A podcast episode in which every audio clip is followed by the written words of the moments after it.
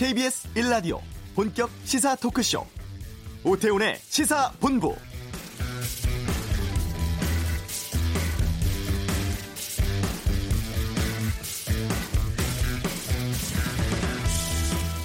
한반도에 상륙할까 예측됐던 태풍 야기가 방향을 틀어서 결국 중국 쪽으로 갔습니다.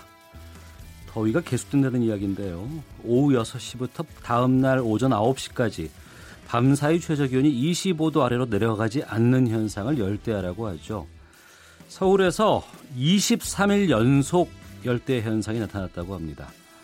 기상청에 따르면 지난 밤 사이에 서울의 최저 기온이 26.7도로 3주 연, 넘게 열대야가 지속되고 있고 대전은 24일, 여수는 26일 연속이라고 합니다. 지난 7일이 입추였고 처서가 다음 주 목요일인데요. 정오 현재 서울의 기온 33.4도 기록하고 있습니다.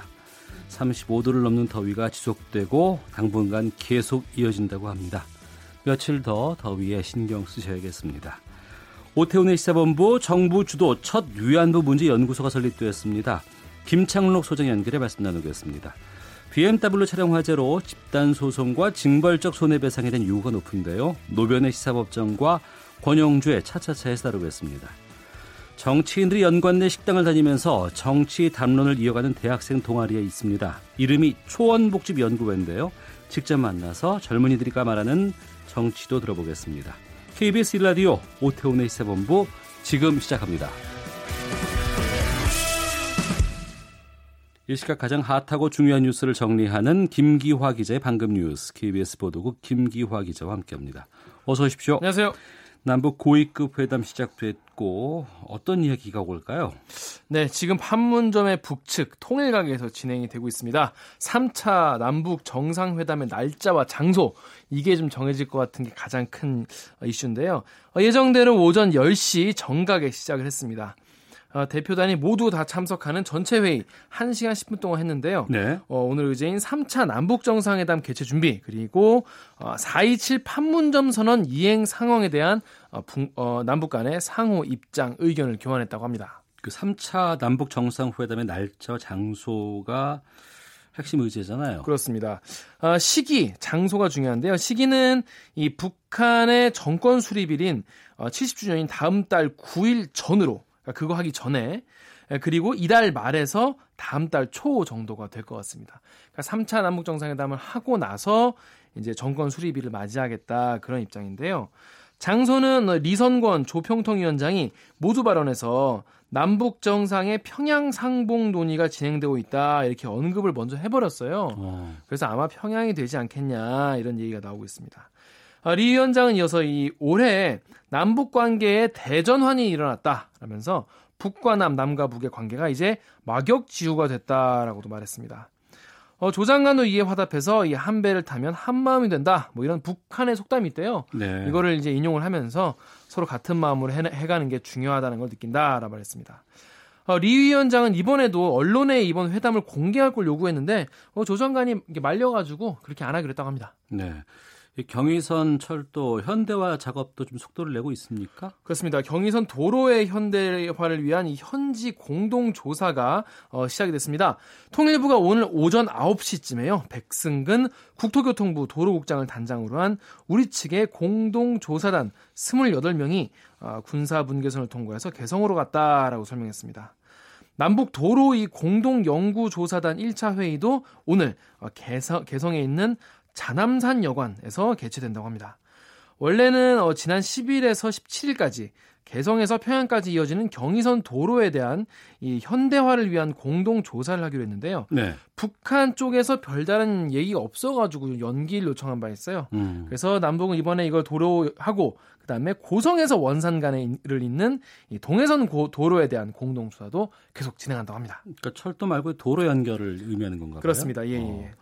이런 가운데 미국 국무부가 북미 추가 협상에 대해서 긍정적인 반응 내놓았다면서요. 네, 그런 분위기를 좀 내놓고 있는데요. 어, 미 국무부가 북미가 추가 협상을 위해서 신속하게 움직일 것이라고 기대해도 좋다. 이런 식의 입장을 밝혔습니다. 어, 미국의 소리 VOA 방송에 인터뷰한 건데요. 미 국무 미 국무부 대변인실 관계자가 어, 현재 긍정적 변화를 위한 움직임이 탄력이 붙고 있다라면서 이렇게 말했다고 합니다.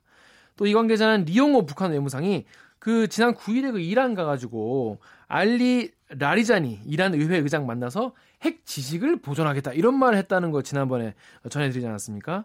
이거에 대해서 어, 트럼프 대통령은 김정은 위원장이 싱가포르에서 한 약속을 지킬 것이라고 확신한다라고 원론적인 입장만 반복해서 말했습니다.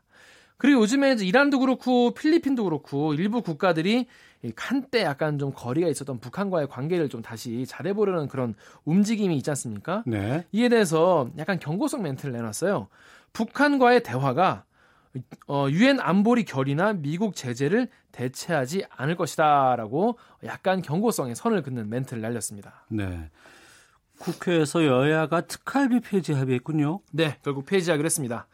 민주당 홍영표 원내대표가요 오늘 문희상 국회의장 주재로 열린 여야 원내대표 주례회동 모두 발언에서 특활비는 여야 간에 완전히 폐지하기로 합의했다 이렇게 말을 했습니다.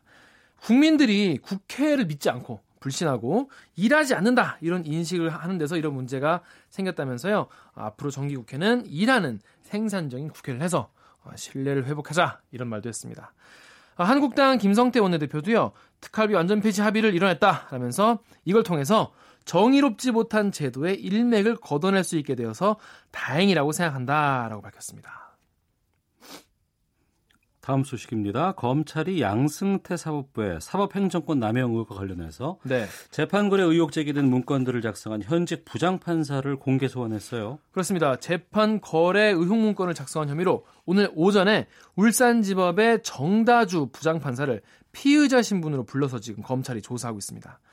어, 정 부장판사는 2013년 2월부터 2년 동안 법원행정처의 이 기획조정심의관으로 근무하면서요 재판 거래 의혹이 제기된 문건들을 작성한 혐의를 받고 있습니다. 네, 어떤 문건을 쓴 거예요? 이 정부 장 판사는 이 원세훈 전 국정원장의 댓글 사건 항소심을 선고를 앞두고요 문건을 작성해가지고 재판부의 판결 성향 이걸 분석한 다음에 청와대의 반응 그리고 상고법원 설치에 미칠 악영향, 악영향을 줄이기 위한 대책 등을 어, 구상을 담은 문건을 작성한 것으로 알려졌습니다. 이뿐이 아니고요. 전교조 법외노조 통보 처분 효력 집행 정지 관련 검토 문건에서는 고용노동부의 재항고를 두고 청와대와 대법원의 득실을 분석하는 내용도 있었습니다. 또 법원행정처 근무를 마치고 재판 업무로 돌아간 다음에도 이 법원 뒷조사 뭐 이런 데 관련된 문건까지 작성했다고 합니다. 네. 그 검찰 조사를 그동안 받고 있었던 조양호 한진그룹 회장 네. 이번에는 공정거래법 위반 혐의로 또 조사받는다고요. 네, 이거 고발을 당한 건데요. 총수 일가가 소유한 계열사를 숨기고 음. 수십 명의 친족을 친족 명단에서 누락한 혐의입니다. 이게 왜 문제가 되냐면요. 아, 자산 규모가 10조 원이 넘는 이 한진그룹의 총수는 매년 공정거래위원회에다가 자기 계열 회사 그리고 친족 현황을 꼼꼼하게 다 제출을 해야 됩니다. 왜냐하면 네. 일감 몰아주기를 해줄 수도 있고 음. 특혜를 줄 수도 있지 않습니까? 예. 그래서 공정거래가 이걸 다 알고 그걸 제대로 조, 조사할 수 있게 이걸 조, 보고를 해야 되는데 어, 공정위는 조양호 회장이 이 같은 의무를 제대로 이행하지 않았다고 판단했습니다. 예, 그 계열사가 꽤 되나 봐요. 그렇습니다. 이번에 적발한 위장 계열사는요, 테일 통상 그리고 테일 케이터링 등 네 곳입니다. 어, 이름만 들어도 알 수 있겠죠. 이 대한항공의 이게 기내식 그리고 물품 이런 걸 납품하는 그런 업체인데요. 전부 한진그룹과 밀접한 거래를 해온 어, 회사들입니다.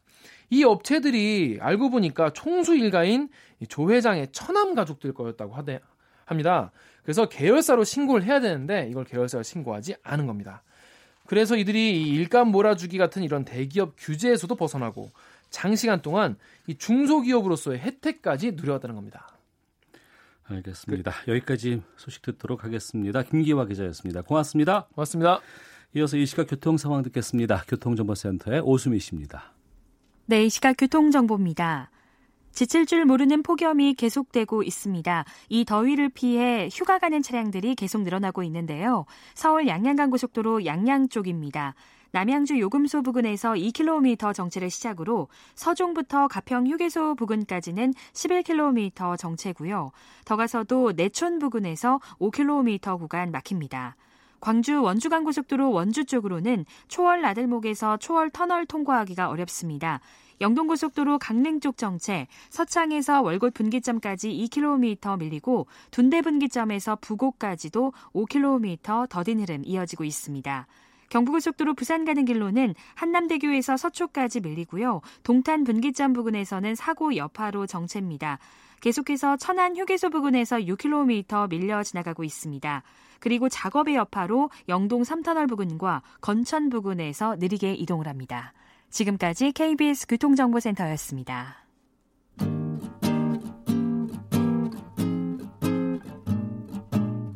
KBS 1라디오 오태훈의 시사본부 여러분의 참여로 더욱 풍성해집니다. 방송에 참여하고 싶으신 분은 문자 9730번으로 의견 보내주세요. 애플리케이션 콩과 마이케이는 무료입니다. 많은 참여 부탁드려요.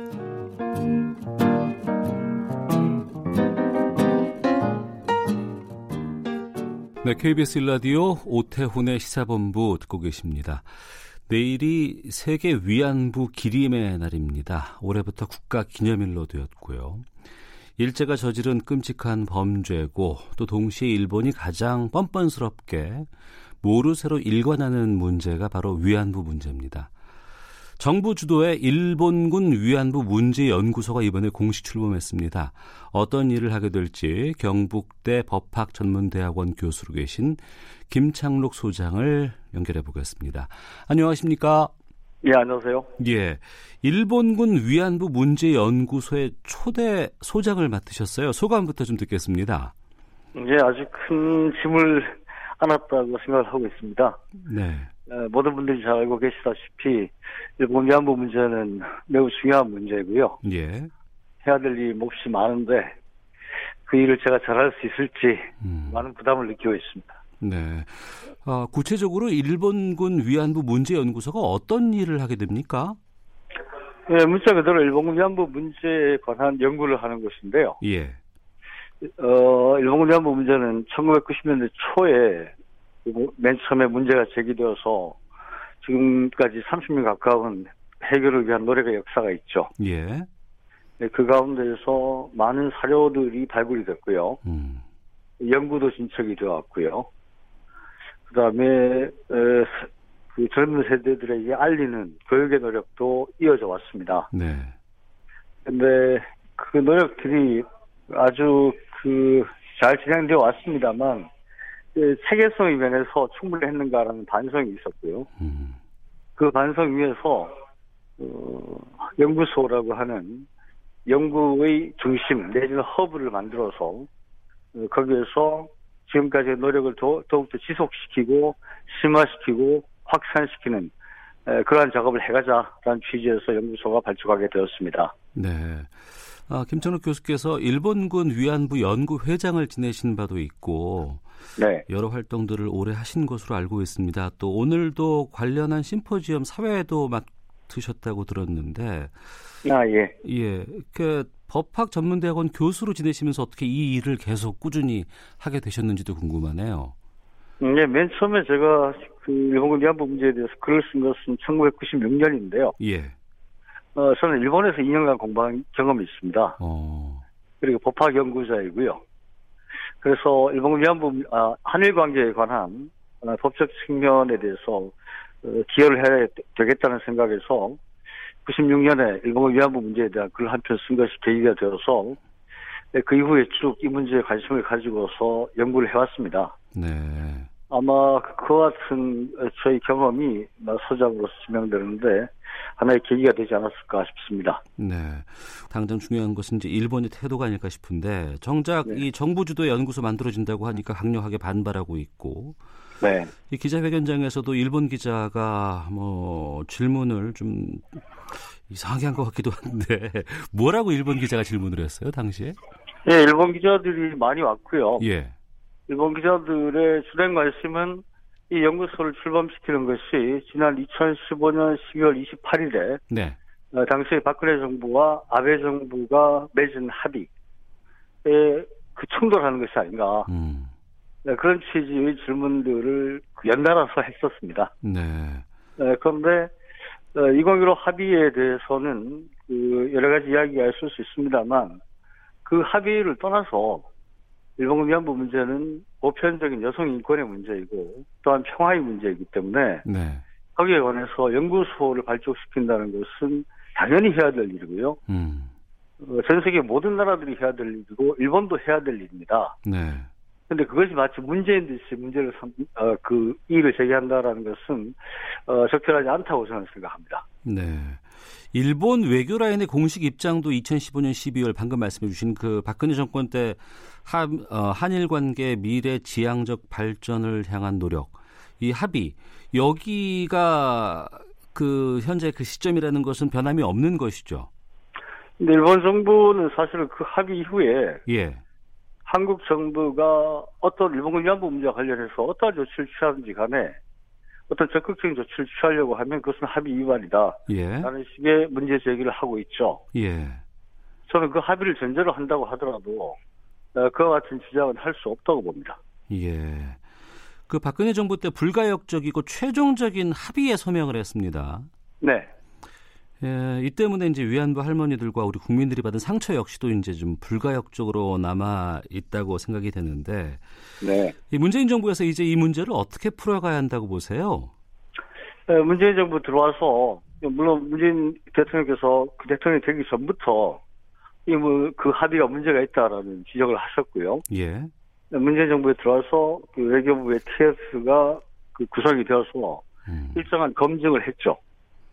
그리고 지난 이, 이 1월 9일에 한국 정부 입장이 외교부 장관의 담화 형식으로 발표가 됐습니다. 네. 네, 그걸 보게 되면 그 합의가 문제 해결될 수가 없다라고 음. 되어 있고요. 한국 정부가 문제 해결을 위한 노력을 계속적으로 지속적으로 하겠다라고 되어 있습니다. 네. 이 연구소의 출범은 어, 문재인 정부의 그와 같은 흐름을 반영한 것이다라고 말씀드릴 수가 있습니다. 네. 그 위안부 할머니들의 자료를 유네스코 세계 기록 유산으로 등재하기 위한 노력들을 지금 많이 하고 있지 않겠습니까? 네, 그렇습니다. 예. 근데 이 사업도 이제 이미 박근혜 정부 때 한번 백지화한 역사가 있고 네. 이 세계 기록 유산 등재 관련해서는 어떤 입장이라든가 계획이 있으신지요? 어, 그 작업은 지금 별도의 팀에서 하고 있고요. 예. 다만 연구소에서는 자료 수집과 정리와 연구를 하는 일을 하, 하게 될 것이기 때문에 예. 유네스코 어, 세계 기록유산 등재 사업과도 밀접하게 연계해서 어, 공동 작업을 할 수 있을 거라고 봅니다. 예. 별도의 팀에서 하고 있다고 하셨는데 이건 여성가족부 쪽인가요? 근데 여성가족부 것으로 알고 있습니다. 네. 그 한 언론에서 이런 기사가 관련해서 나왔었는데 네. 그 어, 일본군 위안부 문제 연구소가 법적 근거라든가 충분한 예산 없이 급하게 설립됐다. 네네. 어, 이런 기사가 있었어요. 네. 어, 소장께서는 어떻게 답변하시겠습니까?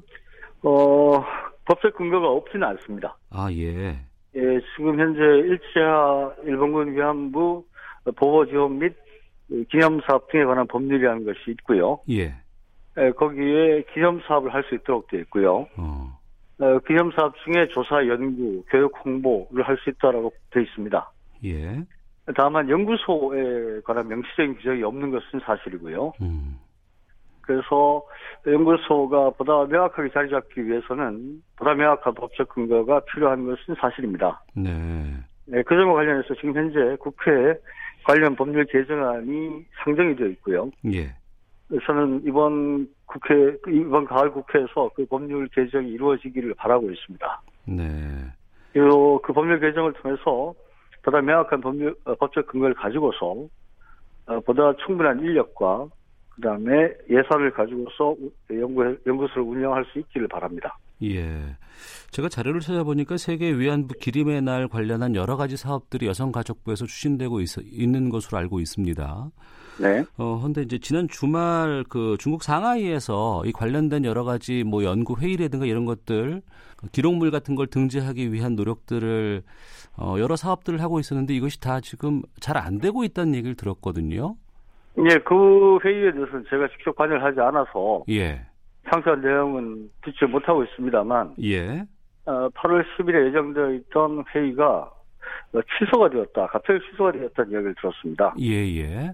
에, 그것이 어떤 사정에 의한 것인지는 제가 지금 현재 파악하지 못하고 있고요. 예. 네, 그만큼 일본군 위안부 문제와 관련해서는 여러 가지 움직임이 있다라는 음. 사실을 보여주는 것이 아닌가. 그래서 그 같은 여러 가지 측면들을 다 아우르면서 어, 앞으로 일본군 위안부 문제를 토대로 한 여성 인권과 평화라고 하는 가치를 추, 어, 추구하는 과정에서 연구소가 아, 연구의 중심, 허브 역할을 할 수 있도록 그렇게 노력해 가겠습니다. 네. 연구소가 이제 여가부 위탁 사업으로 지금 출발한 것으로 알고 있습니다. 네, 그렇습니다. 예. 근데 이제 앞서서 박근혜 정부와 현 문재인 정부와 비교해 봤을 때도 정권에 따라서 이 위안부 관련된 사업들이 달라지기도 하고 위상도 변하기도 하거든요. 네. 이런 연구소의 독립적인 지속성에 상당히 좀 우리가 생각을 해봐야 될 시점이 아닌가 싶기도 한데요. 네, 그 점에서 법적인 근거를 보다 명확하게 하는 것이 필요하죠. 예.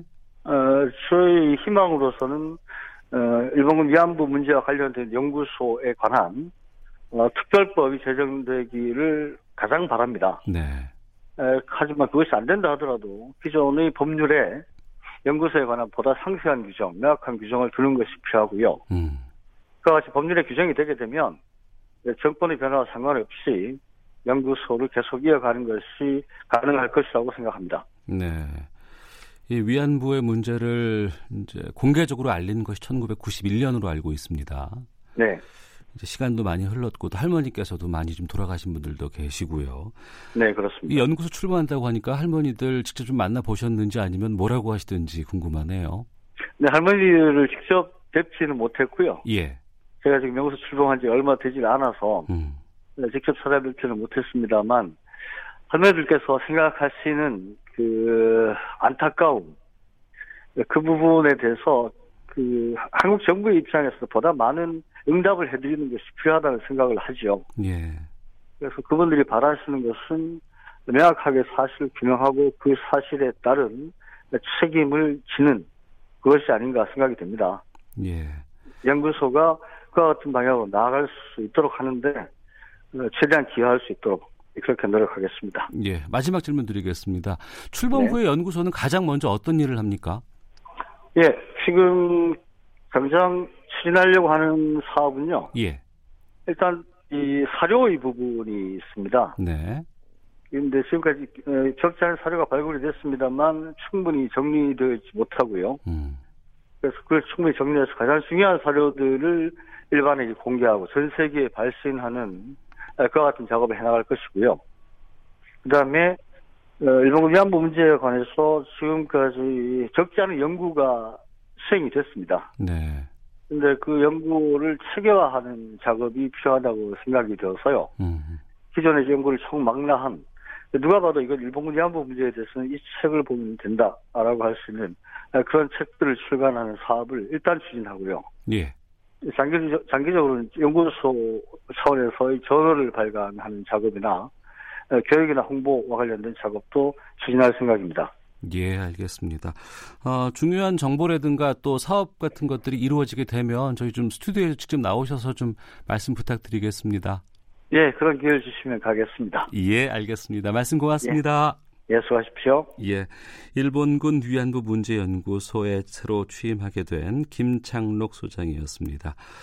모레 이번 주 수요일이 광복절이죠. 아, 이날도 1348차 수요 집회가 열리게 됩니다. 아, 저희 시사본부에서 중계차를 현장으로 보내서 자세한 분위기 전달해 드리고 또 생존해 계신 할머니와 인터뷰도 추진하도록 하겠습니다. 자, 지금 KBS 라디오 오태훈의 시사본부 듣고 계십니다. 헤드라인 뉴스입니다. 여야는 오늘 연간 60억 원 정도의 국회 특수활동비를 완전히 폐지하기로 합의했습니다. 8월 들어 반도체를 중심으로 수출이 늘면서 두 자릿수 증가세를 회복했습니다. 국군 기모사령부에 근무하며 계엄령 문건 작성과 세월호 민간인 사찰, 댓글 공작 등이 연루됐던 기모사 간부 20여 명이 육해 공군으로 돌아가게 됩니다. 홍익대 미술 실기 수업 시간에 남성 모델의 나체 사진을 찍어 유포한 혐의로 기소된 여성 모델에게 징역 10월이 선고됐습니다. 정부가 직간접으로 보증하는 채권인 국채와 특수채 발행 잔액이 처음으로 천조 원을 넘어섰습니다. 지금까지 헤드라인 뉴스 정한나였습니다.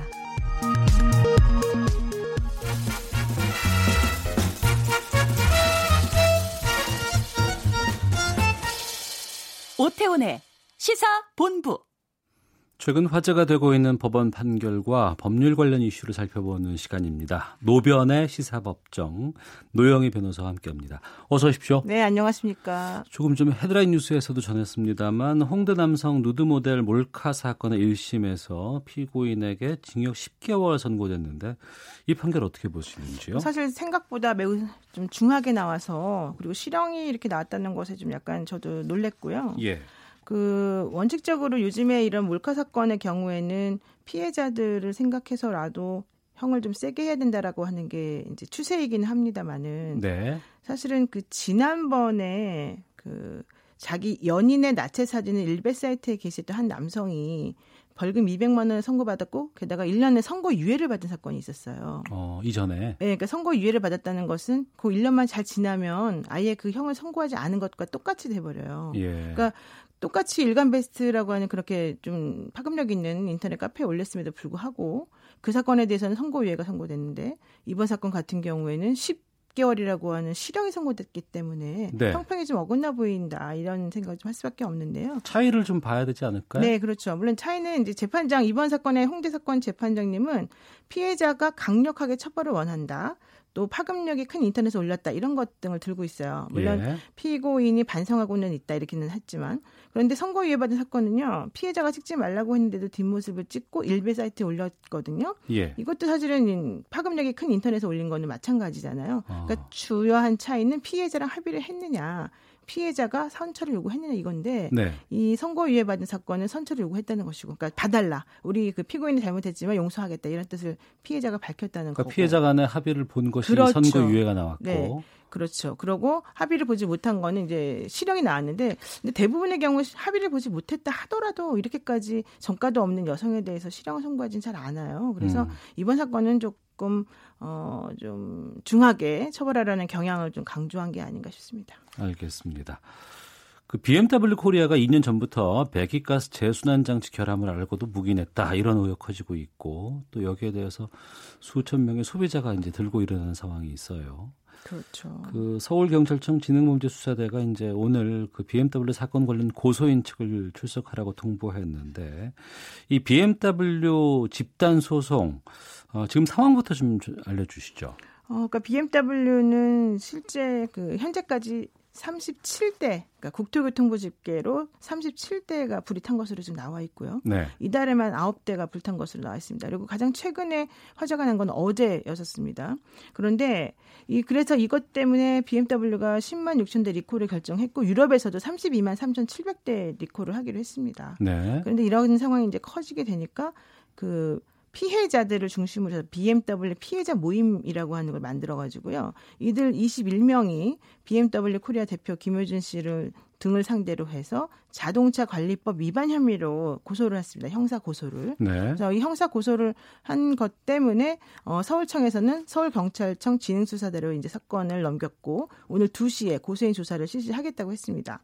그런데 이것과 별개로 민사소송이 또 진행 중에 있습니다. 음. 이제 BMW 본사가 자신들의 제품의 하자를 인정하고 있고 또 실제 소송을 담당하는 변호사들이 BMW를 가진 사람들이 많아요. 아 직접 변호사들이 예, 예, 직접 피해자들이기 때문에 더. 적극적으로 나선 것 같아요. 예. 어쨌든 간에 이제 이런 것들 때문에 민사소송을 했는데 이제 요점은 그거죠. 내, 너네들이 차를 잘못 만들어서 내 차가 불타고 내가 손해 봤으니 돈을 손해배상을 해라 이제 이런 것이거든요. 네. 근데 이제 이런 것들을 여러 명이 모여서 하게 되면 보통은 공동소송이라고 부릅니다. 예. 그런데 이거는 우리나라는 아직 집단 소송이라는 제도가 없기 때문에 지금 현재 진행되고 있는 소, 사, 소송은 모두 집단 소송이라고 봐야 돼요. 음. 근데 사람들이 이제 편하게 집단 소송이라고 그러니까 공동 소송이라고 봐야 되는데 집단 소송이라고 부르는 이유는 이제 이런 식으로 그 제조물 책임법과 같은 그런 법에 그 군데군데 들어가 있는 거 말고 앞으로 이제 이런 식의 소송이 좀 진행돼야 되는 게 아니냐라고 하는 의미에서도 좀 그런 것 같습니다. 근데 어쨌든 집단 소송이 되면 네. 내가 굳이 소송을 제기하지 않아도 다른 사람이 제기한 소송에서 그 회사가 지는 걸로 나오면 그 결과가 나한테도 미쳐요. 음. 그러니까 소송을 안 하고 사실 소송하기 힘들잖아요. 그러니까 소송을 안 하고 이제 혜택을 볼 수 있는 거죠. 근데 집단 소송이 아닌 경우에는 소송을 건 당사자에게만 혜택이 돌아가요. 그러니까 공동 소송과 집단 소송의 차이가 그렇죠. 공동 소송은 소장에다가 이름을 반드시 명기를 한 사람들만 그렇죠. 혜택을 보고 네, 바로 그겁니다. 집단 소송은 나는 소송을 걸지 않았지만 그 제품 어, 잘못된 제품을 내가 가지고 있는 사람은 소송에서 만약에 그 잘못된 제품이라고 판결을 하거나 거기에서 이제 보상을 하는 게 나오면 다 혜택 받을 수 있다. 그렇죠. 바로 그겁니다. 네. 어. 그 지금은 그러니까 법무법인 발은 뭐 법무법인 해원, 인강 이런 곳에서 다 여러 가지 소송들을 하고 있는 거 아니에요? 그렇습니다. 그러니까 이제 BMW 피해자들이 각 포털에 관련 카페를 개설을 해서요. 예. 피해자들하고 의사소통을 하던 중에 이 카페에 각 법인의 변호사들이 가입을 했고 음. 소송에 참여할 사람들을 모집을 하고 소송 인단을 모은 거예요. 네. 그런데 이거 이외에도 국내 그 소비자 단체가 자동차 전문 기술 지원단하고 전문 변호사들하고 협력을 해서 BMW 화재 관련 소송을 진행하겠다고 또 얘기를 하고 있습니다. 네. 이렇게 소송을 한 명이 아니라 여러 명이 하게 되면 음. 그 여러 명이 십시일반 변호사 비용을 나눠서 내기 때문에 아. 변호사 비용이 매우 싸지죠. 예, 그리고 대신 변호사들은 나중에 받을 성공 그 보수를 어. 손해 배상 받을 금액에서 뭐 20% 30% 이런 식으로 계산을 해서 가져가기 때문에 네. 변호사 입장에서도 좋죠. 다만 어, 민사소송은 사실 입증 책임이 원래는 그 소송을 제기하는 쪽에 있기 때문에 예. 원칙적으로 일반적인 제, 뭐 자동차 소송이나 의료 소송은 하기가 매우 어려워요. 입증을 하기가 어렵 으니까. 음. 그렇지만 이번 BMW 소송은 정말 누워서 떡 먹기죠. 사실 우리 입장에서 보자면 왜냐하면 BMW 코리아 측에서 먼저 소송을 아. 그 자기네가 잘못했다고 인정을 했지 않습니까? 결함에 대해서 우리가 예, 책임이 예, 있다라고 예. 인정을 했기 때문에 국토교통부도 사실 어느 정도 인정을 하고 있는 거고요. 예. 그리고 또 자동차 그 기술을 가- 전문대로 가진 분들이 도와주고 있지 않습니까? 음. 이런 경우는 거의 100% 승소죠, 무조건. 네. 게다가 BMW 차주가 변호사고. 그렇죠. 어. 그게 이제 아무래도 개입되는 정도가 실제 남의 소송을 대리하는 것하고 내 소송이다 생각해서 하는 것은 다르기 때문에 훨씬 유리한 국면에 놓여 있는 거죠. 예. 그리고 한국소비자협회가 소송 참가비를 10만 원으로 정하고 나서 이제 참여자 모집에 나서고 있는데 그렇죠.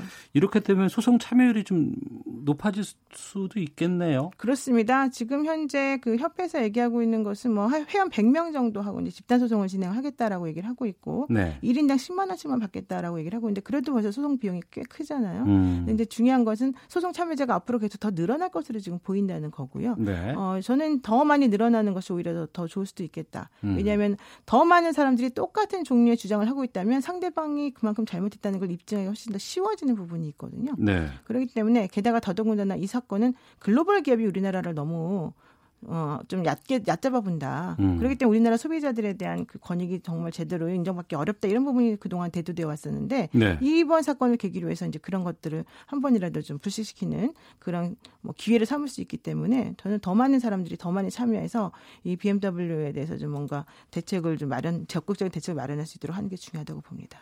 앞서서 이제 공동 소송과 집단 소송은 다르다고 하셨고 집단 소송은 우리는 지금 인정되지 않는다고 하셨어요. 증권에서만 인정됩니다. 지금 증권에서만 네, 네, 네. 아 그렇군요. 음.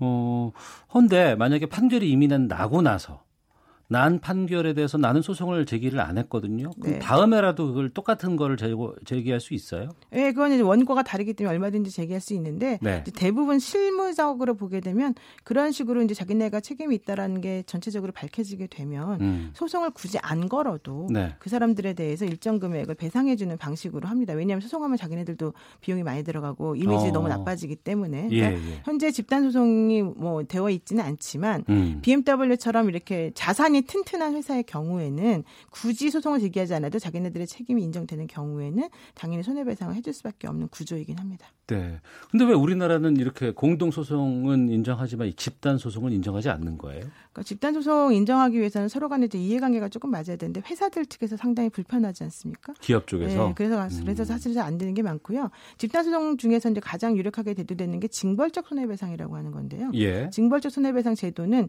그 아까 그 형사 고소에서 자동차 관리법 위반한 것하고 좀 연결이 됩니다. 음. 왜냐하면 자동차 관리법상 은폐, 그러니까 의혹을 알고도 잘못된 걸 알고도 은폐한 경우에 책임을 지는 게 자동차 관리법상의 문제였는데 네. 그게 민사상에서도 고의로 그 혹은 아주 중대한 과실로 본인들에게 잘못이 있다는 것을 알면서도 은폐해서 물건을 팔아서 그로 인해 손해가 발생했다면 엄청나게 높은 금액을 어, 지불하도록 해서 다시는 그런 일을 하지 말도록 하자. 네. 이게 바로 징벌적 손해배상 제도거든요.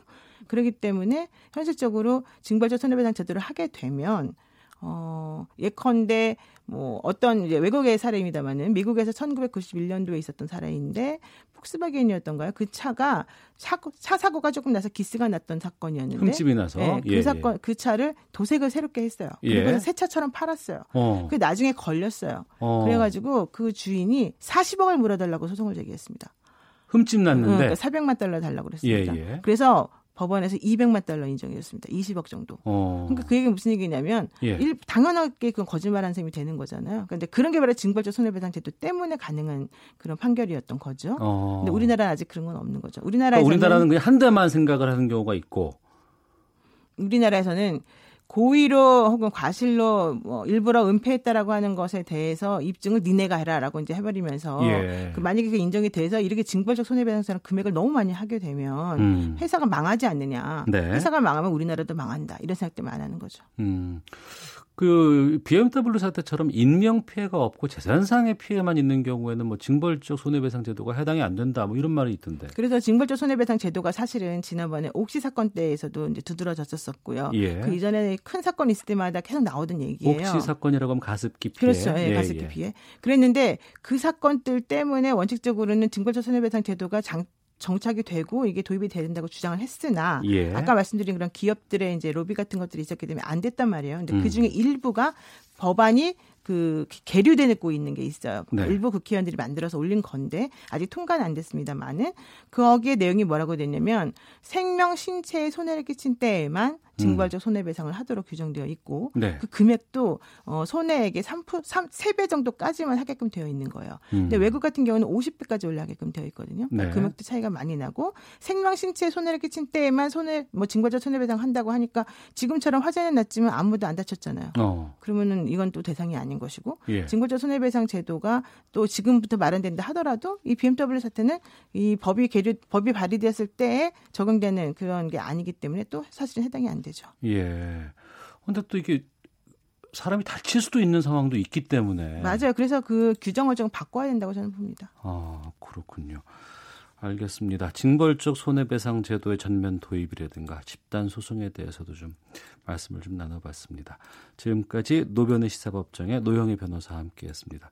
오늘 말씀 고맙습니다. 네, 고맙습니다. 내일도 저희들 뵈야 되죠. 아, 예, 내일은 또 안희정 사건으로 예. 예, 말씀 나누겠습니다. 고맙습니다. 알겠습니다. 자, 1부 순서는 여기까지고요. 잠시 후 2부에서는 오늘 열린 남북 고위급 회담의 전망과 성과 짚어보는 시간 준비했습니다. 정치의 일상화를 꿈꾸는 분들입니다. 초원복집 연구회와 함께하는 쉽고 재미있는 정치 이야기 준비되어 있습니다. 뉴스 들으시고 잠시 후 2부에서 뵙겠습니다.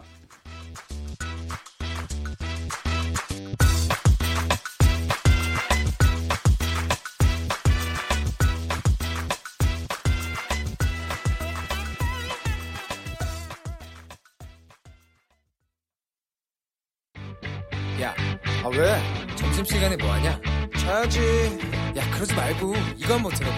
아, 뭔데? 지금 당장 라디오를 켜봐 나른한 오후 깨울 시사 토크쇼 모두가 즐길 수 있고 함께하는 시간 유쾌하고도 신나는 시사 토크쇼 오태훈의 시사본부. 네, 시사본부 2부 시작하도록 하겠습니다. 오늘은 정치인들이 자주 방문하는 맛집을 찾아가서 정치 얘기를 나누는 대학교 정치 동아리 어, 여러분들을 좀 모셔서 말씀을 나눠보겠습니다. 동아리의 이름은 초원복집연구회라고 하는데요. 고려대학교 이영은, 홍준혁, 이승주 학생 스튜디오에 나와 계십니다. 세 분 어서 오십시오. 네. 안녕하세요. 안녕하세요. 예, 우선 제가 초원 복집 연구회 하면서 뿜었습니다. 죄송합니다. 예, 다들 무슨 일을 하시는 분들인지 자기소개부터 좀 부탁드릴게요. 아, 네. 안녕하세요. 저는 지금 고려대학교에서 경제학을 전공하고 있는 이승주라고 합니다. 예. 네, 안녕하세요. 초원복지연구에서는 연스라는 활동명으로 활동을 하고 있고 이제 고려대학교 미디어학부 재학 중인 이영은입니다. 네. 안녕하세요. 저는 고려대학교 미디어학부에서 공부하고 있는 홍준혁이고요. 초원복지연구회에서는 기획, 제작, 편집을 맡고 있습니다. 네. 어, 초원복지연구회라고 이름을 지으신 분은 누구세요? 네, 제가 이승주 씨. 네네네. 어, 왜 이 초원복지연구회로 동아리 이름을 줬습니까? 이 사실 제가 초원복집 사건을 어, 고등학교 때 근현대사 시간에 이제 공부를 하다가 접하게 되었었는데 아, 예, 예. 네네. 그러니까 그, 고등학교 때 초원복집 사건을 접한 게 아니고 그 이그 사건에 그쵸, 대한 그쵸, 공부를 그쵸. 접한 네네네, 거죠. 네, 예, 그쵸. 예. 역사책을 통해서 어, 네. 네. 네, 이제 그 사건을 이제 봤을 때, 아, 음. 이게 되게 우리나라 정치가 겪고 있는 큰 문제들이 가장 상징적으로 드러난 사건이었다라는 생각이 들었고, 네. 또 제가 좀 더 잘하면서, 음. 아, 이 우리가 되게 정치인들이 방문했던 식당들이 영, 그 초원복집과 같은 중요한 사건들 속에서 늘 식당이 존재했고, 음. 어, 이런 과정에서 우리가 정치인들이 방문한 식당들을 연구해 보면 어떨까라는 생각에 저희가 초원복집 연구회라는 이름을 지었습니다. 그러니까 우리나라의 정치인들이 자주 다니는 식당을 가서 정치에 대해서 파헤쳐 보는 거군요. 그렇죠. 식당과 정치의 절묘한 조화가 참 큰 역할을 한 것 같은데. 자, 그러면 이승주 씨가 그럼 초대 회장이고. 네네. 예, 이름도 지었고. 그러면 홍준혁 씨는 이영은 씨는 이런 그 동아리에 합류하게 된 이유가 궁금해요. 어, 이 초원복지 연구회에서 영상팀을 구하고 있다고 하더라고요. 예. 그 원래 초원복지 연구회는 글로 시작했던 이제 동아리였는데 네. 영상팀을 구한다고 해서 제가 아 촛불 집회 때 일어났던 이런 가- 정치에 대한 관심을 음. 다시 조금 내, 나한테서 일으켜보고 싶다 이런 생각에서 시작하게 됐습니다. 네.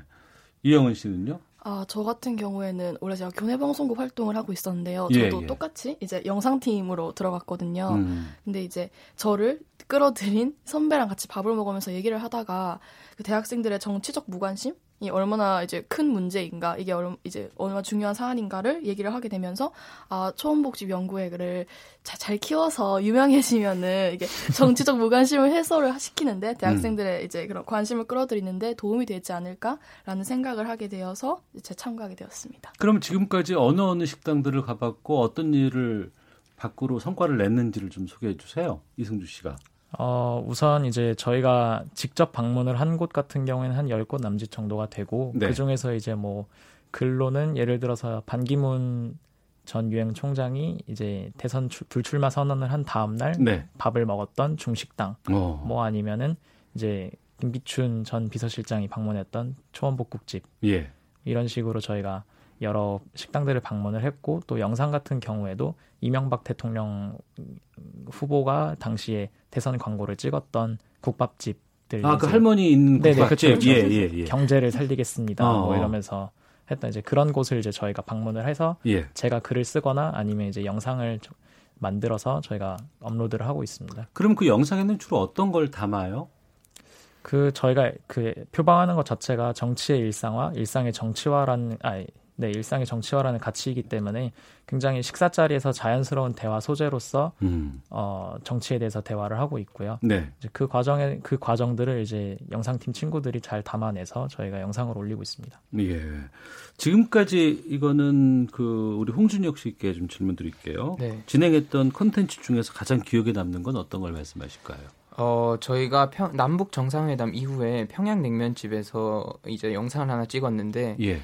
어, 그게 저희 두 번째 에피소드예요. 예. 이게 첫 번째 에피소드로 이, 저희가 시행착오를 꽤 많이 겪었습니다. 어떤 어. 이야기를 해야 될지도 잘 모르겠고, 근데 그거에 대한 보완을 많이 해서 이번에는 편집을 통해서 이제 이야기가 만들어지고 사람들에게 알려진 컨텐츠가 됐거든요. 음. 그래서 그 컨텐츠가 제일 기억에 남고 네. 그때 좀 재밌었다고 하는 사람들이 많았어요. 어, 그 콘텐츠를 보고 나서 네네. 어, 그럼 여러분들이 제작하는 콘텐츠는 어느 매체를 통해서 올려요? 유튜브 뭐 이런 쪽으로? 네, 유튜브랑 페이스북 현재 두 가지를 사용해서 올리고 있습니다. 그럼 반응들이 좀 오던가요?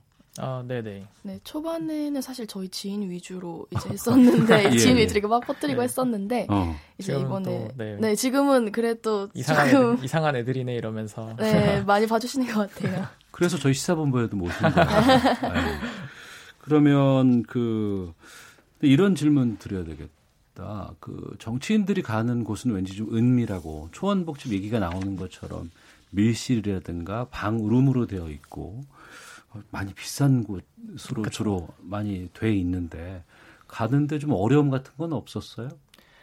그, 그 식당 쪽에서 엄청 바쁘기도 하거니와 예. 약간 예. 섭외를 그래서 많이 안 해주시 안 해주시려는 경향이 많았어요. 예. 그래서 저희가 이제 어떤 이제 대학교에서 무 그 뭐 경제적으로 이런 이득을 취하려고 하는 게 아니고 저희가 음. 정말 정치에 대해서 이야기를 하고 싶어서 이렇게 섭외를 하고 싶다 했는데도 거절하시는 데도 조금 있고 음, 그래서 뭐 삼고초려를 하면서 네. 저희가 식당 사장님을 설득하는 경우도 있고 음, 일주일에 뭐 세 번씩 가서 사장님 제발 저희 찍게 해달라 이러면서 하는 경우인데 음. 저희가 주로 봤을 때 이 정치인들이 방문하는 식당이 유형이 한 두세 가지 정도로 세 가지 정도로 나뉘게 되는데 아 그래요? 네네 예. 그 지금 저희가 정리를 해보면은 어, 실제로 정치인들이 자기가 직접 방문한 단골집들 음. 이제 그런 것들이 있고 또 어, 좀 정치적으로 밀실 회동을 하기 위해서 방문하는 말씀하셨던 비싼 한정식 집이나 음. 일식당 이런 곳들이 그런 곳이고요. 예. 그 다음에 또 선거철에 친서민 이미지를 부각하기 위해서 방문하는 아~ 시장 맛집, 네. 시장 맛집, 시장이나 아니면 좀 허름한 국밥집 이런 예, 종류들을 예. 보통 방문들을 하거든요. 예. 근데 이것들을 저희가 보면서 음. 굉장히 좀 어, 지금 한국 정치가 그 식당을 어떻게 소비하고 있는지를 바라보면서 되게 아 이러선 안 된다라는 생각을 많이 했어요. 음. 지금 자기네들끼리 어떤 소수의 엘리트들끼리 이야기를 하기 위해서 식, 비싼 한정식집을 이용하고 음. 또 한편으로는 선거철이 되면은 사람들에게 아 우리 되게 친서민이야라고 말을 하기 위해서 음. 일부러 친서민 식당을 찾아오는 과정이 굉장히 그 괴리를 만들어내고 있는 게 식당과 식당에서 충분히 그 부분이 많이 드러나고 있다 생각을 했거든요. 네. 네. 그러니까 당선되기 전에는 친서민적인 행보를 보여야 당선될 수 있으니까 그죠, 그죠. 그들이 찾는 식당을 가고 되고 나서 난 됐으니까 그 다음부터는 또 밀실에서 또 자기들끼리의 어떤 공간을 그렇죠. 찾는다는 것이 또 생각이 날 수 있겠군요. 그 여러분들이 제작하신 영상을 좀 봤는데 서로가 이제 자신의 의견에 대해서 주장을 펼치고 그게 맞다고 서로 이제 막 논쟁하는 그런 것도 많이 나오거든요. 근데 이게 뭐 기획된 건가요? 아니면 그 자체 가서 찍다 보니 그런 그 영상이 나오게 되는 건가요?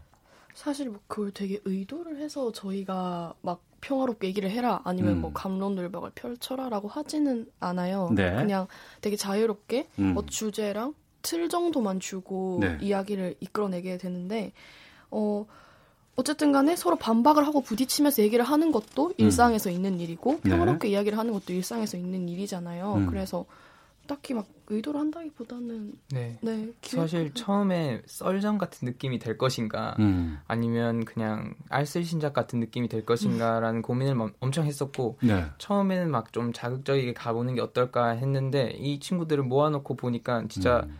알쓸신잡의 정치판이 된 되고 있는 거예요. 그래서 음. 이것도 꽤나 괜찮다. 네. 정말 우리가 진영 논리 같은 거 그냥 없이 친구들끼리 얘기하는 게 이런 게 아닌가 이렇게 생각해서 그게 딱 보이고 나서는 이제 조금 더 컨셉이 돼서 잡아가고 있습니다. 네.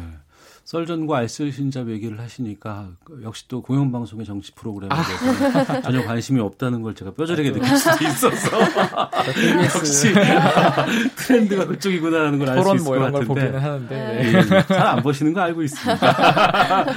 국회의원 300명과 방법기 프로젝트를 뭐 준비하고 있습니까? 아, 네. 저희가 좀 장기적으로 준비하고 있는 프로젝트인데 예. 사실 그 제가 제 주변 친구들 중에 몇 명 같은 경우에 그 의원실에서 인턴을 한다던가 하는 식으로 음. 하고 있는데 그 친구들을 통해서 제가 접하게 된 이야기들이 정말 의정 활동을 열심히 하는 의원들이 많지만 네. 사실 사람들이랑 언론들이 주목하고 있는 정치인은 국회의원 300명 중에서 자기가 잘 꼽아봐야 한 30명 정도밖에 되지 않더라고요. 어. 그럼 나머지 270명도 똑같은 입법 기관인데 그들이 동일한 권한이 있음에도 불구하고 주목을 받지 못하고 힘을 얻지 못하면서 음. 조금 어 소, 정말 극소수의 국회의원에게만 힘이 쏠리는 현상이 나오고 있지 않나 싶었어요. 네. 그래서 저는 그런 의원들과 밥을 먹으면서 자신들의 의정 활동에 대해서도 좀 더 진솔하게 이야기를 하고 또 사람들한테 다가갈 수 있는 자리를 마련하기 위해서 저희가 그런 프로젝트를 기획하고 있습니다. 네. 이승주 씨가 지금 회장이시고. 네네. 예. 그럼 가장 새내기는 누구세요? 저요. 이영은 씨. 네, 제가 제일 나중에 어, 이영은 씨는 지금 가입한 지 얼마 됐습니까? 이제 한 세, 달? 세 달? 세달 정도 된 것 같아요. 예. 저는 그 대, 요즘 대학생들이 정치에 대해서 어떤 생각을 갖고 있는지가 참 궁금해요. 음. 예. 요즘 대학생들이 생각하는 정치란 과연 뭘까요? 이영은 씨가 좀 답해 주시죠. 네, 사실은 진짜 승주 오빠는 정치 덕후고요. 네. 이제 옆에 있는 이제 준혁 오빠도 되게 정치를 잘 하는데 알아가고 있는 네, 알아가는 이제 중인데 저 같은 경우에는 처음엔 진짜 그냥 정치라는 게 신문을 그냥 읽고 아 이런 일이 있구나라고 하는 것이 끝났어요. 근데 음. 사실 제 주변을 둘러보고 많은 사람들을 보면 이런 친구들이 대부분이에요. 그냥 음. 아 신문만 읽어도 많이 하는 거지 혹은 음. 뉴스만 봐도 많이 하는 거지 내가 투표만 해도 많이 하는 거지라고 생각을 하는데 제가 여기 들어와서 보니까 정치라는 게 얘기를 나누고 이제 오히려 적극적으로 뭔가를 원하는 걸 요구를 할 수도 있는 게 그것도 정치더라고요. 네. 그래서 사실 대학생들 지금 대학생들에게 정치라는 거는 뭐 재미없고 좀 지루하고 복잡하고 음. 음. 사실 별로 자기한테 와닿지 않는 먼 주제인 것 같아요. 네. 왜냐면은 당장에 난 취직을 준비를 해야 되고 음. 직장을 구해야 되고 그래가지고 좀 본인의 경제 상황과 멀게 느껴지는 그러한 부분이 아닌가. 하지만 되게 가까운 거거든요, 사실 음. 정치랑 음. 경제는. 그래서 아쉬운 것 같아요. 네. 그러면 그렇게 나는 지금 이 정치 관련된 동아리도 활동을 하고 있고 어, 내 주장을 많이 펼치고는 있지만 정작 내 주변에 있는 네, 친구들은 그렇지 않을 때 이 친구들을 좀 그래도 정치를 알았으면 좋겠다라고 생각할 수 있을 것 같거든요. 음. 그럼 어떻게 설득을 하시거나 어떻게 얘기를 해요? 네, 저는 우선 구독해라. 구독해라. 그렇죠. 저는 그리고 사실 그리고 제 주변 친구들을 많이 봤을 때 어, 사실 요즘 되게 청년들이 정치에 무관심하다라는 이야기를 많이 하지만 또 한편으로는 청년들도 굉장히 관심을 많이 가져가려고 노력을 하고 있는 중이라고 저는 생각을 해요. 네. 실제로 얼마 전에 그 박근혜 대통령 탄핵 관련해서 촛불 집회라던가 이런 것들이 이어질 때 굉장히 청년층들이 많이 참여를 하게 됐고 음. 또 굉장히 화제가 되었던 주제들이 청년층과 맞닿아 있는 문제였기 때문에 네. 요즘에는 제가 생각할 때는 청년들은 꽤 정치에 많은 관심을 가지려고 하고 있고 네. 또 그게 자기의 삶과 얼마나 맞닿아 있는지를 알아가고 있는 과정이라 생각을 합니다. 음. 그래서 저희 초원복집 연구에는 그들이 이제 정치에 대해서 알아가기 시작하는 과정에서 접할 수 있는 좀 더더 더 쉽고 재미있는 콘텐츠로 다가가려고 하고 있습니다. 그러면 초원복집 연구회 활동과 여러 가지 영상 콘텐츠들을 통해서 주변 친구들이 정치에 대해서 쉽게 접할 수 있기를 좀 바라는 것도 한 의미로 될 수 있겠군요. 네. 네 그렇죠. 왜냐하면 저희 층에서 가장 많이 이용하는 미디어 중에 하나가 그런 유튜브나 페이스북 같은 SNS에 공유된 또 영상 미디어다 보니까 예. 어, 그 친구들에게 좀 더 타겟팅하기가 쉬웠고 어. 저희가 말하는 것들이 또 저희 세대의 정치를 얘기할 수 있다 보니까 네, 엄청 효과, 효과적인 방법이라고 어. 생각합니다. 예. 그 여러 그 맛집을 가봤을 때 맛집 정치인과 연관된 집들을 가봤을 때 가장 맛있던 집은 어디였어요? 어딜 꼽을까요? 냉면, 냉면. 어, 냉면도 맛있었는데 저는 예, 예. 얼마 전에 네. 복집이라서 음. 삼계탕 집을 갔었어요. 아~ 네. 경복궁에 있는 삼계탕 집이었는데 거기는 어. 전 대통령 노무현 대통령이 어딘지 자, 알고 있습니다. 네, 네. 가시던 곳이었는데 예. 정말 맛있었습니다. 어. 그래서 김치를 제가 살까 네. 할 정도로 삼계탕 집에서 김치를 싸들고 올 수 있더라고요. 이세 분께 공이 좀 질문을 드려야 될 것 같아요. 요즘 가장 관심 갖고 있는 정치는 누군지 왜 그런지를 좀 여쭙겠습니다. 먼저 어, 이승주 씨. 아, 저 같은 경우에는 사실 좀 되게 의외의 인물이긴 한데 네. 손학규 이번에 바른미래당에 출마하신다는 네네 네. 저는 관심 있게 바라보고 있는데 음. 뭐 정말 제가 뭐 손학규 씨를 응원한다던가 이런 부분보다는 네. 그 젊은 층들 사이에서 손학규 징크스라는 말이 있거든요. 만덕산의 저주. 아, 네. 그렇죠. 어, 예, 예, 예. 꼭 손학규 씨가 뭘 하면은 굉장히 어. 큰 사건이 늘 발생돼서 예, 예. 이번에 또 행보를 하시길래 어. 떤 일이 또 발생될지 네, 예. 지켜보고 있습니다. 예. 이영은 씨는요? 아, 저는 사실 제가 고향이 경상남도예요. 예. 그렇다 보니까 이번에 큰 일 하나 있었는데 네. 우리 김경수 도지사님 아, 예, 예. 네, 큰 일이 있었죠. 드루킹 음. 관련해 가지고 그래서 뭐 사실 되게 엄청 막 자세하게 그 부분을 잘 알지는 못하지만은 음. 아, 어떤 결과가 나타날지를 네. 네, 주목하고 있습니다. 예, 홍준혁 씨는요? 네, 저도 지역 대구 지역 출신인데 그래서 신기했던 게 이 김부겸이라는 정치인이 어떻게 음. 더불어민주당에서 활동을 하면서도 대구에 이런 지지 기반을 확보할 수 있었을까 음. 그런 행보들이 조금 신기해서 아 이분은 뭘 하시는 분일까 이렇게 생각하고 있고 네 그래서 눈여겨보고 있습니다. 예. 정치 동아리를 통해서 여러 가지를 더 접하게 되잖아요. 정치에 관심이 있다고는 하지만 더 접하면서 내가 평소에 알고 있던 정치인들은 이런 사람들이 이런 부류야. 정치는 안 좋아. 뭐 이렇게 생각했다가 막상 또 들어가서 보니까 이건 좀 다르구나라고 느끼는 것도 있을 것 같은데요.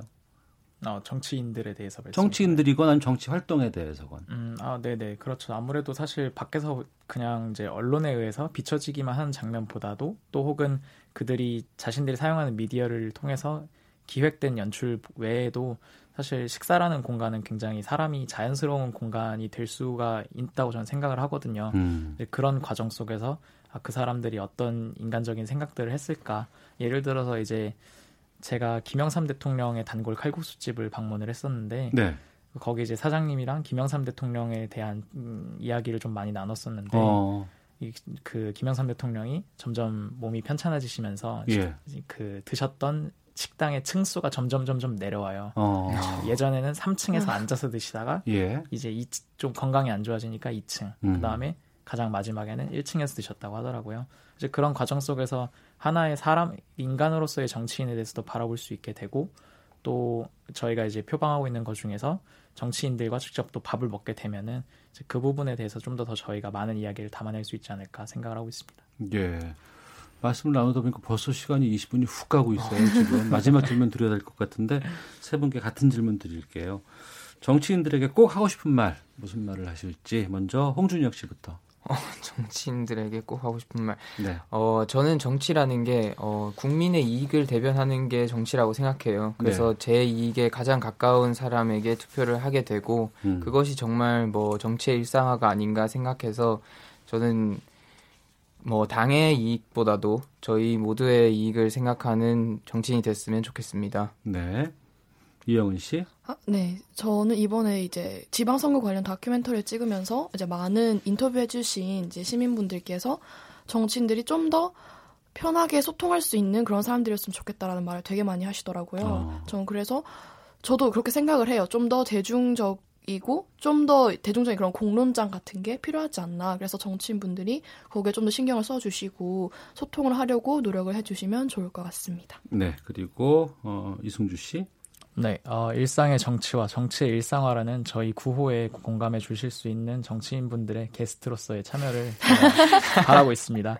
이 사실 여기 나와서 이제 저희가 홍보를 홍보해야 되거든요. 네, 네, 네. 홍보해야 돼요, 저희. 네, 얼마 전에 사실 그 문재인 대통령도 광화문 대통령을 대선 때 많이 표방을 했었는데 그 허프집에서 직장인들이랑 술을 한 잔 하신 걸로 제가 알고 있습니다. 네, 저희도 그런 자리를 마련해 드릴 수 있으니까 네, 음. 연락을 한번 주시면 자리를 마련해 바로 섭외가 좀 들어가시네. 알겠습니다. 아, 정치인들과 연관된 식당을 다니면서 유쾌한 정치 담론 이어가는 젊은이들이 말하는 정치에 대해서 알아봤습니다. 대학생 정치토론 동호회 초원복집연구회 이승주, 이영은, 홍준혁 세 학생과 말씀 나눴습니다. 오늘 말씀 고맙습니다. 네, 고맙습니다. 헤드라인 뉴스입니다. 남북이 오늘부터 개성에서 평양까지 이어지는 경의선 도로의 현대화를 위한 현지 공동조사에 들어갔습니다. 행정안전부는 일자리 창출 등을 위해 올해 하반기 지방재정 306조 1천억 원을 집행할 계획이라고 밝혔습니다. 이는 연말 기준 예산 343조 원의 89.2% 수준으로 지난해 집행 실적보다 5조 2천억 원 늘어난 규모입니다. 전국 시군구 10곳 중 4곳은 저출산과 고령화로 인구가 줄어 사라질 수 있다는 분석이 나왔습니다.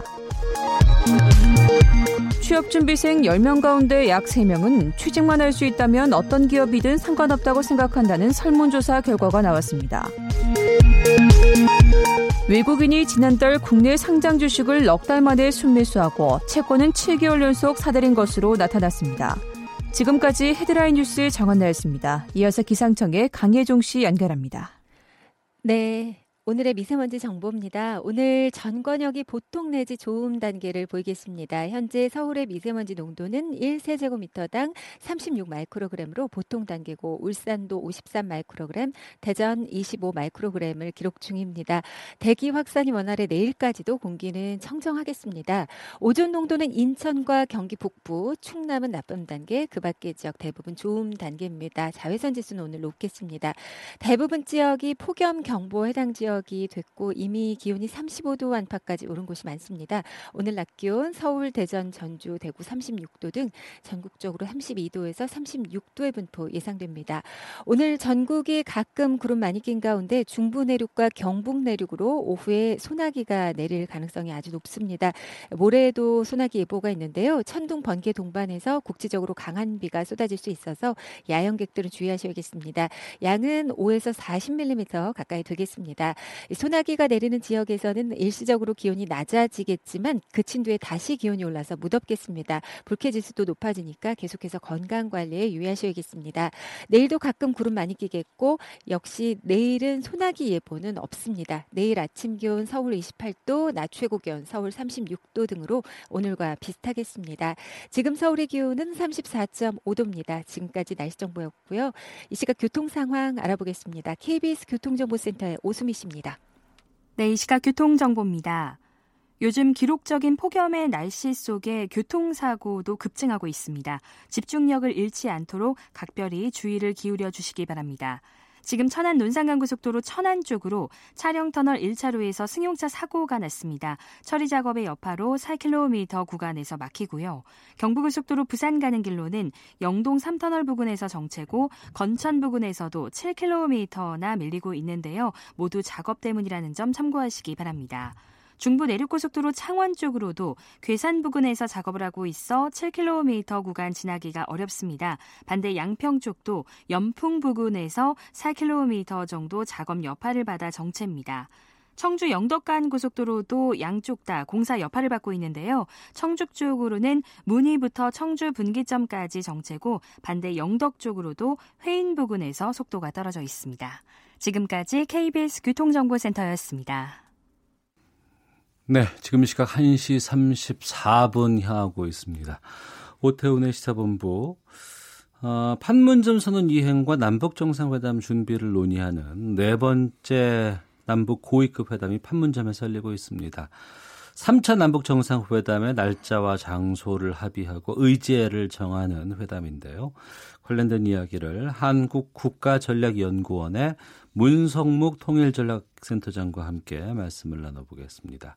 직접 나오셨습니다. 어서 오십시오. 네, 안녕하십니까? 예.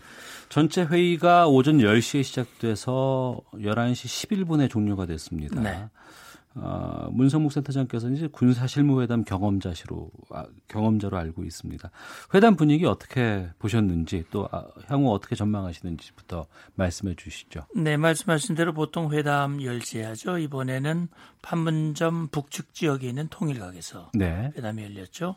우리 조명균 장관을 포함한 우리 대표 4명이 이제 군사분 계선을 넘어서 통일각으로 이동을 했고 통일각 이제 현관에 북측 대표단이 쭉 도열을 해서 우리 예. 대표를 맞이하죠. 악수하고 어. 이제 들어갔다가 10시 정각에 동시에 회의장에 입장을 해서 예. 기자들이 보는 앞에서 악수를 하고 환담을 음. 하게 되는데 네네. 환담 내용을 보니까 굉장히 좋아요. 어. 그러니까 이번 회담은 북측이 먼저 제안을 했고 예예. 예. 우리가 이제 호응을 한 그런 회담이고 1월 이후 네 번째 만나는 회담입니다.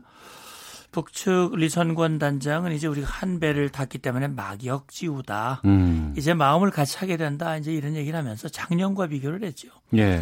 작년 이맘때는 뭐 서로 막 도발한다. 언제 무슨 일이 벌어질지 음. 긴장이 고조되는 상황이었는데 네네. 네. 지금 1년이 지난 지금은 얼마나 달라졌냐. 음. 대화를 하고 4, 4.27 판문점 선언 이후에 그동안 뭐 여러 차례 장, 이 고위급 회담이 있었고 분, 분야별 회담이 이어졌고 오늘 이렇게 또 만남이 이루어진 것이다라고 얘기를 하면서 이제 북남 수뇌분들 우리 말하면 남북 정상이 만들어 놓은 이 어, 남북 관계를 잘 발전시켜 나가자라고 얘기를 했어요. 그러니까 여기에 이제 우리 통일 장관도 화답을 했죠. 제가 볼 때는 이 회담 분위기는 그 어느 때보다 아주 화기애애하고 어. 그런 점에서 봤을 때 오늘 회담은 그동안 4.27 선언 이후의 이행 과정을 점검하고 음. 또 이미 4.27 선언에서 합의한 대로 가을 평양 정상회담 문재인 대통령의 방북 이런 문제를 오늘 허심탄회하게 논의하자라고 얘기를 하고 있기 때문에 네. 일단 오전에 1시간 10분 정도 얘기를 했다는 거는 서로 기조 발언, 기본 발언을 주고받은 겁니다. 음. 그리고 일단 정회를 하고 아마 점심을 먹고 오후에 아마 어떤 형태로든 회의를 속개를 해서 오늘 이제 공동보도문이든 뭐든 합의 발표할 내용들 아마 계속 논의할 걸로 생각이 됩니다. 네. 오전 상황 중에 북측의 이선권 단장이 남측 언론에 대해서 불만을 표했다고 하는데 이거는 어떤 내용이에요? 이제 북측이 보통 보면 저도 과거에 회담을 해보면 예. 이 언론에 대한 불만을 많이 얘기를 해요. 말하자면 우리 언론에 대해서 우리 남측 언론에 대해서 왜냐하면 예.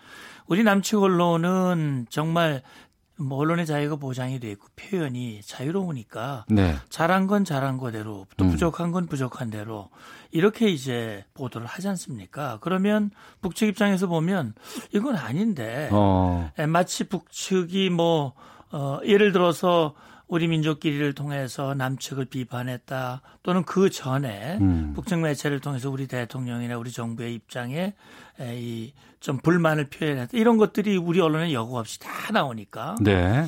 그런데 뭐 북측 언론이라는 거야 뭐 당의 목소리를 그대로 내는 거니까 음. 그런 차원에서 이제 오늘 회담을 지난번에도 그랬는데 북측이 다 기자들이 보는 앞에서 하자. 네. 그러면 기자들이 보면 있는 그대로 보도할 거 아니냐, 음. 오버 안 할 거 아니냐 그런데 사실은 오버라기보다는 우리는 우리의 평가를 보도하는 것인데 이제 그 자리를 통해서 우리 언론에 대한 불만을 노출한 걸로 생각이 됩니다. 예. 그 우리 대표단이 4명이고 북측이 1명 많은 5명이에요. 네. 뭐 특별한 이유가 있습니까? 어, 그러니까 원래 5명을 맞추는 게 모양새가 맞는데 이번에는 네. 우리 측은 4명만 갔어요. 예. 근데 대표단의 면면을 보면 우리는 통일부 장차관이 이제 두 명 포함되어 있고 음. 어, 이 국간보실의 2차장이 처음으로 들어갔습니다. 네. 그리고 이제 총리실 심의관이 들어갔고요. 그렇게 4명이고 북측을 보면 조평동에서 2명이 나왔고 나머지 3명은 철도, 환경, 경제협력 그 관련된 그런 인원들이에요. 음. 그러니까 대표 구성만을 보면 우리는 주로 세 번째 열릴 남북 정상회담의 무게를 둔 어, 대표단이라고 보고 예. 북측은 그들이 뭐 매체를 통해서 얘기를 했듯이 음. 남측이 경제 협력에 왜 속도를 내지 않느냐 네. 돈이 안 들어가는 일만 하는 것 같다 여권 조성 안 됐다고 얘기를 하고 있다라는 불만을 얘기를 하고 있는데 자기들은 이번 기회를 통해서 철도도로 문제라든지 어. 기타 여러 가지 경제 협력, 본격적인 경제 협력을 해야 된다라고 네. 하는 것을 대표단 구성해서 어, 보여주고 있는 거라고 생각이 됩니다. 음. 어, 그래서 아마 우리도 그렇고 북측도 그렇고 대표단 구성을 통해서 하고 싶은 이번 회담을 통해서 이루고 싶은 의지를 담고 있다라고 생각이 됩니다. 네. 하나씩 보죠. 이제 아무래도 3차 남북 정상회담의 개최 일정이라든가 장소가 중요하지 않을까 싶은데 어, 8월 말 9월 초란 얘기도 좀 많이 나오고 있고 네. 북한이 먼저 고위급 회담을 이번엔 제안했기 때문에 좀 더 적극적인 입장을 북한 쪽에서 보일 것이다 이런 관측도 나오거든요. 그러니까 이제 이 두 가지가 좀 엇갈립니다. 그러니까 3차 어, 정상회담에 대해서는 우리 측도 적극적인 의지를 가지고 있고요. 예. 북측도 의지를 가지고 있는데 아마 제가 생각할 땐 우리 측이 지금 꽉 막힌 북미 관계, 특히 비핵화와 관련해서 지지부진한 이런 상황에 뭔가 돌파구 또는 마중물의 역할을 좀 해야 되겠다라고 하는 그런 우리 대통령과 우리 청와대 정부의 의지가 강한 것 같고 북한으로서는 역시 이 돌파구가 마련이 돼야 되는데 남측을 통해서 남북 정상회담을 통해서 뭔가 전환점을 마련하고 싶은데 특히 경제 문제를 강조하고 있단 말이죠. 예. 저는 그게 양면성이 있는 것 같습니다. 하나는 음. 실제 경제적인 실, 실익을 확보하고자 하는 다시 말하면 북측이 새로운 노선으로 채택한 경제발전 노선에 힘을 실기 위한 그런 목적 또는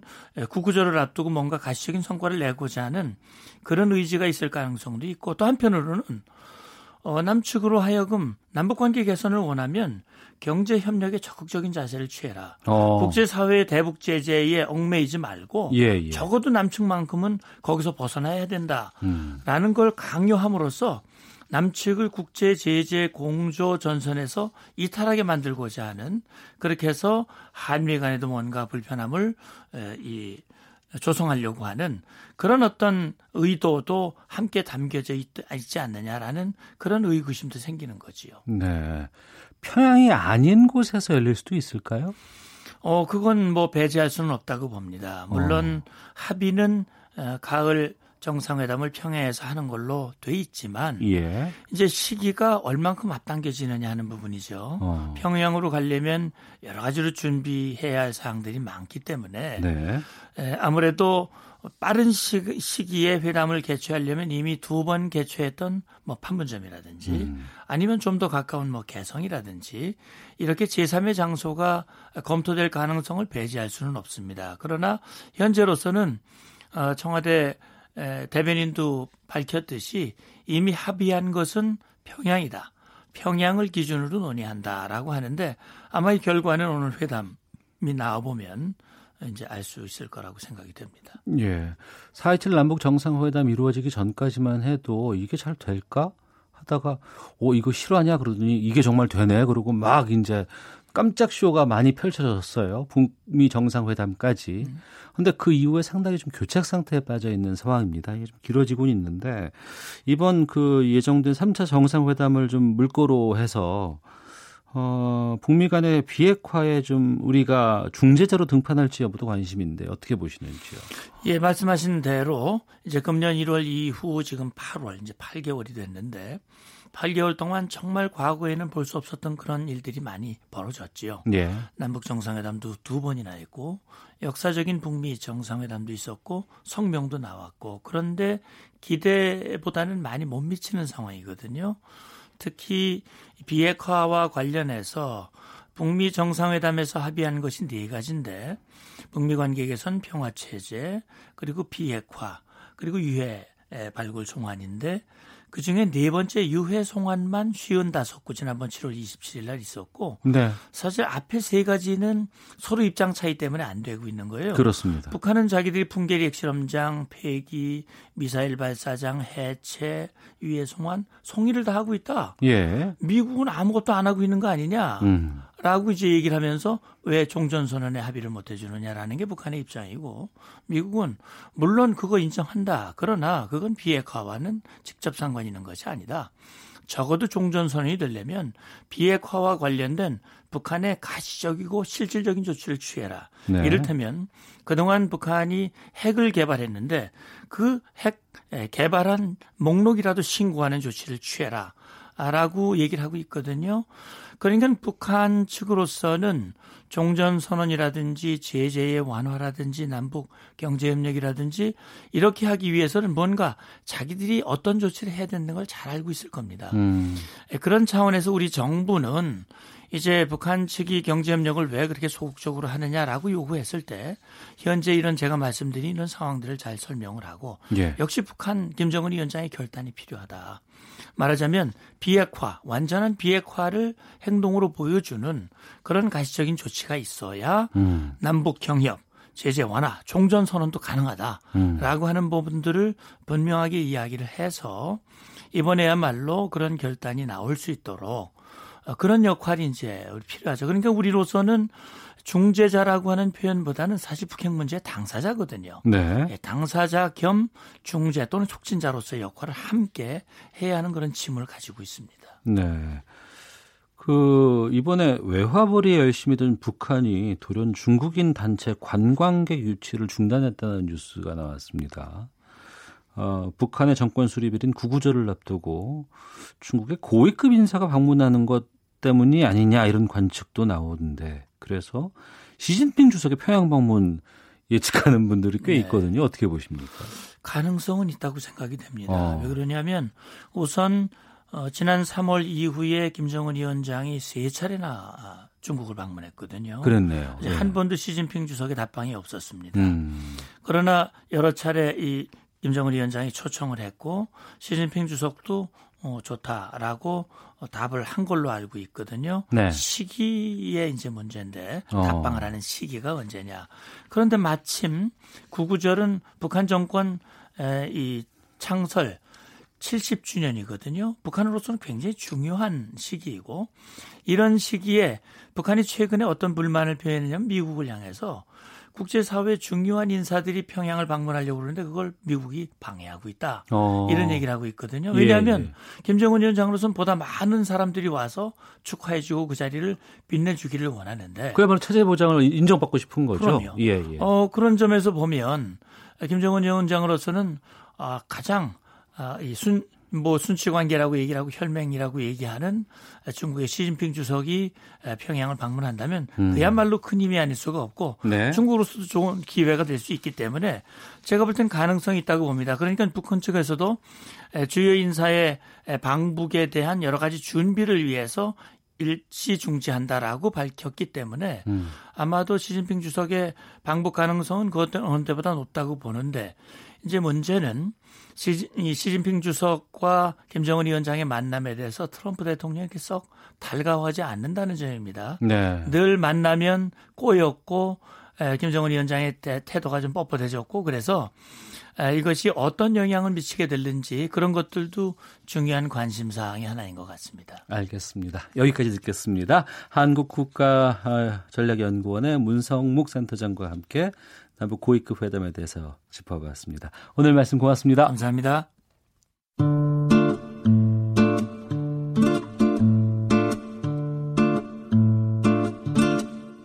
오태훈의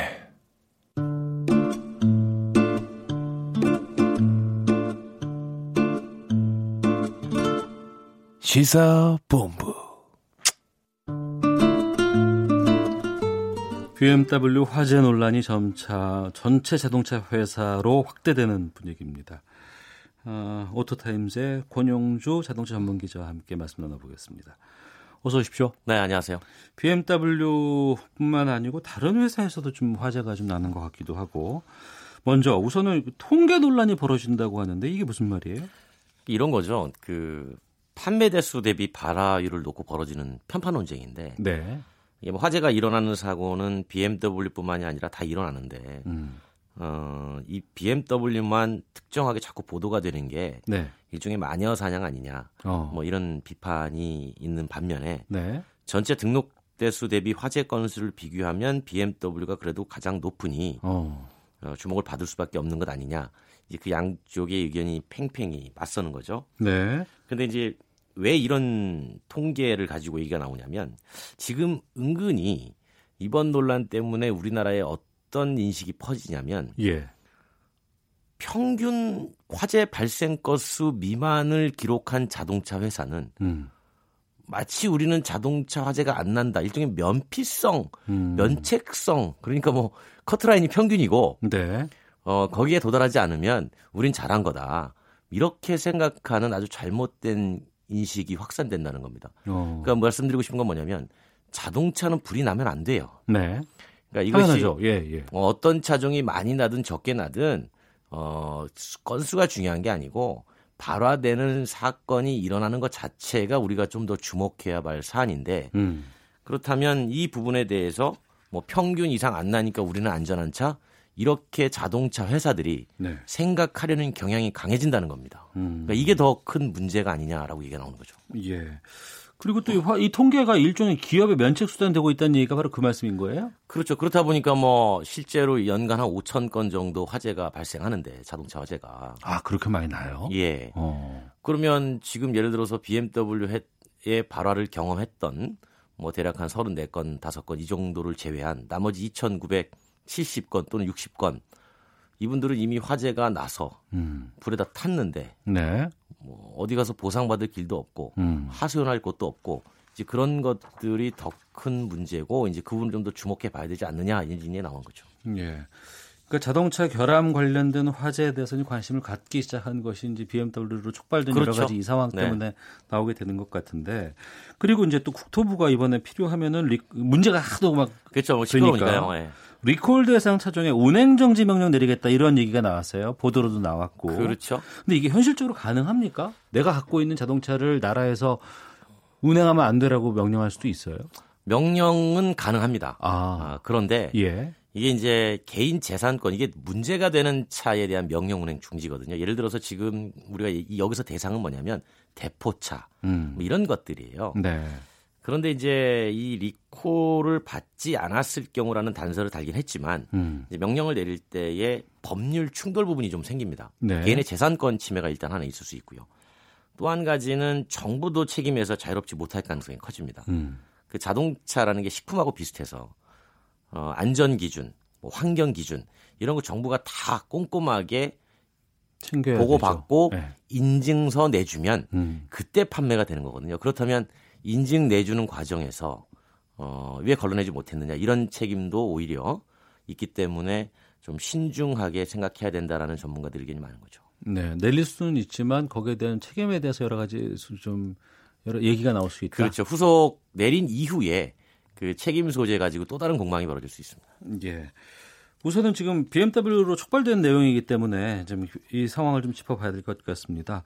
지난번에는 뭐 긴급 진단을 20일까지 끝내겠다. 뭐 그렇죠. 8월 20일까지 이렇게 얘기가 나온 것 같은데 지금 얼마나 진행됐고 이게 가능할 건지. 음, 총 10만 3천 대인데요. 그 중에 지금 오늘 기준으로 6만 대 거의 7만 대 가까이 끝낼 수 있다라고 얘기를 했었고요. 네. 어, 20일까지 일단 진단은 가능할 걸로 보입니다. 그런데 이제 이것 때문에 정작 정비를 받아야 되는 다른 리콜 대상이 아닌 아. 다른 분들이 이제 서비스에 불편을 많이 겪고 있어서 그러니까 5 시리즈 D 차량 말고는 지금 다 밀려 있겠네요. 그렇죠. 그러다 보니까 이제 이분들도 좀 답답하다라는 말씀을 좀 하셔서 네. 그 BMW 코리아에 이제 문의를 해봤더니 음. 어, 어떻게 해서든지 어, 리콜 대상자뿐만이 아니라 그것 때문에 불편을 겪으신 분들도 어, 뭔가 보상할 수 있는 방안들을 지금 음, 검토하고 있다. 뭐 이렇게 얘기를 하더군요. 보상은 어떻게 된답니까? 그뭐 여러 가지 방안들을 생각하는 모양이에요. 그런데 뭐 과거에 어떤 사례가 있었냐면 폭스바겐이 디젤 게이트 벌어졌을 때 그 해당 차종에 대한 서비스 이행률을 높이기 위해서 서비스 쿠폰 100만 원을 준 적이 있었잖아요. 네네. 뭐 그것도 참고될 만한 사례가 아닌가 음. 이제 업계에서는 그렇게 보고 있는 거죠. 어. 그 BMW는 그렇다고 치고 지금 앞서 말씀해 주신 뭐 다른 회사 자동차도 불은 났잖아요. 네네. 나는 경우도 있고. 근데 그 차 소유자들은 이 BMW가 부럽다고 얘기를 한다면서요. 이게 좀 아이러니한 측면인데요. 예. 그러니까 문제가 불거져서 공개가 됐기 때문에 음. BMW는 그 해당 사항에서 뭐 회사가 잘못했냐 잘했냐 이거는 법적인 부분이니까 법적으로 따져보면 되는 거고요. 네. 중요한 건 소비자 입장에서는 어쨌든 조치를 받고 보상도 받을 수 있는 길이 열렸으니까 뭐 당연히 또 한편으로는 또 안심할 수 있는 부분이잖아요. 근데 이제 나머지 이 화재에 대해서 이제 소비자들이 불만을 많이 얘기하는 건데 예를 들면 우리가 보통 자동차 화재 관련 리콜만 해도요. 네. 올해 1월부터 7월까지 국토교통부가 화재 가능성이 있어서 리콜을 받으라고 한 차종만 50가지가 넘습니다. 차종만? 그렇죠. 어. 어, 여기에 들어가는 회사는 거의 다 포함이 돼요. 국내의 아, 국산차 수입차 다 포함이 됩니다. 어.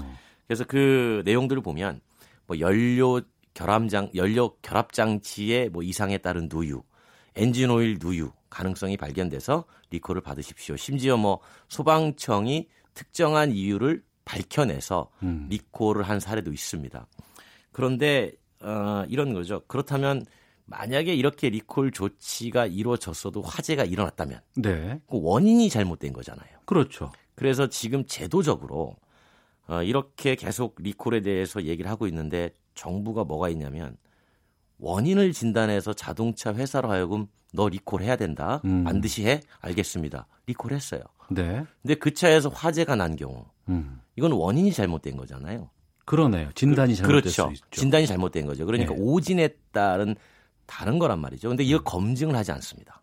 어. 제도적으로. 그래서 지금 나오는 얘기가 진단 자체가 제대로 됐느냐를 검증하는 것도 제도적으로 마련을 해야 된다. 음. 우리나라 자동차 관리법에 보면 네. 리콜 사후 보고를 어떻게 하냐면 리콜이 이루어졌잖아요. 예. 그럼 리콜을 하죠. 예. 그럼 자동차 회사가 우리 리콜 총 대수에서 몇 대 리콜 다 했습니다라고 보고만 하게 돼 있어요.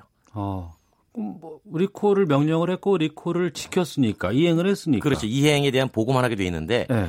문제는 진단 자체가 잘못될 경우도 있기 때문에 그렇죠. 그거를 최대한 검증하는 것도 그 자동차 관리법 안에 어. 반드시 넣어야 된다라는 게 이제 이번 사태로 촉발되는 여러 법률 전문가들의 얘기가 나오는 거죠. 예. 문제가 생겼을 때 문제가 생긴 것을 고쳐라라고 명령을 해줬고 네네.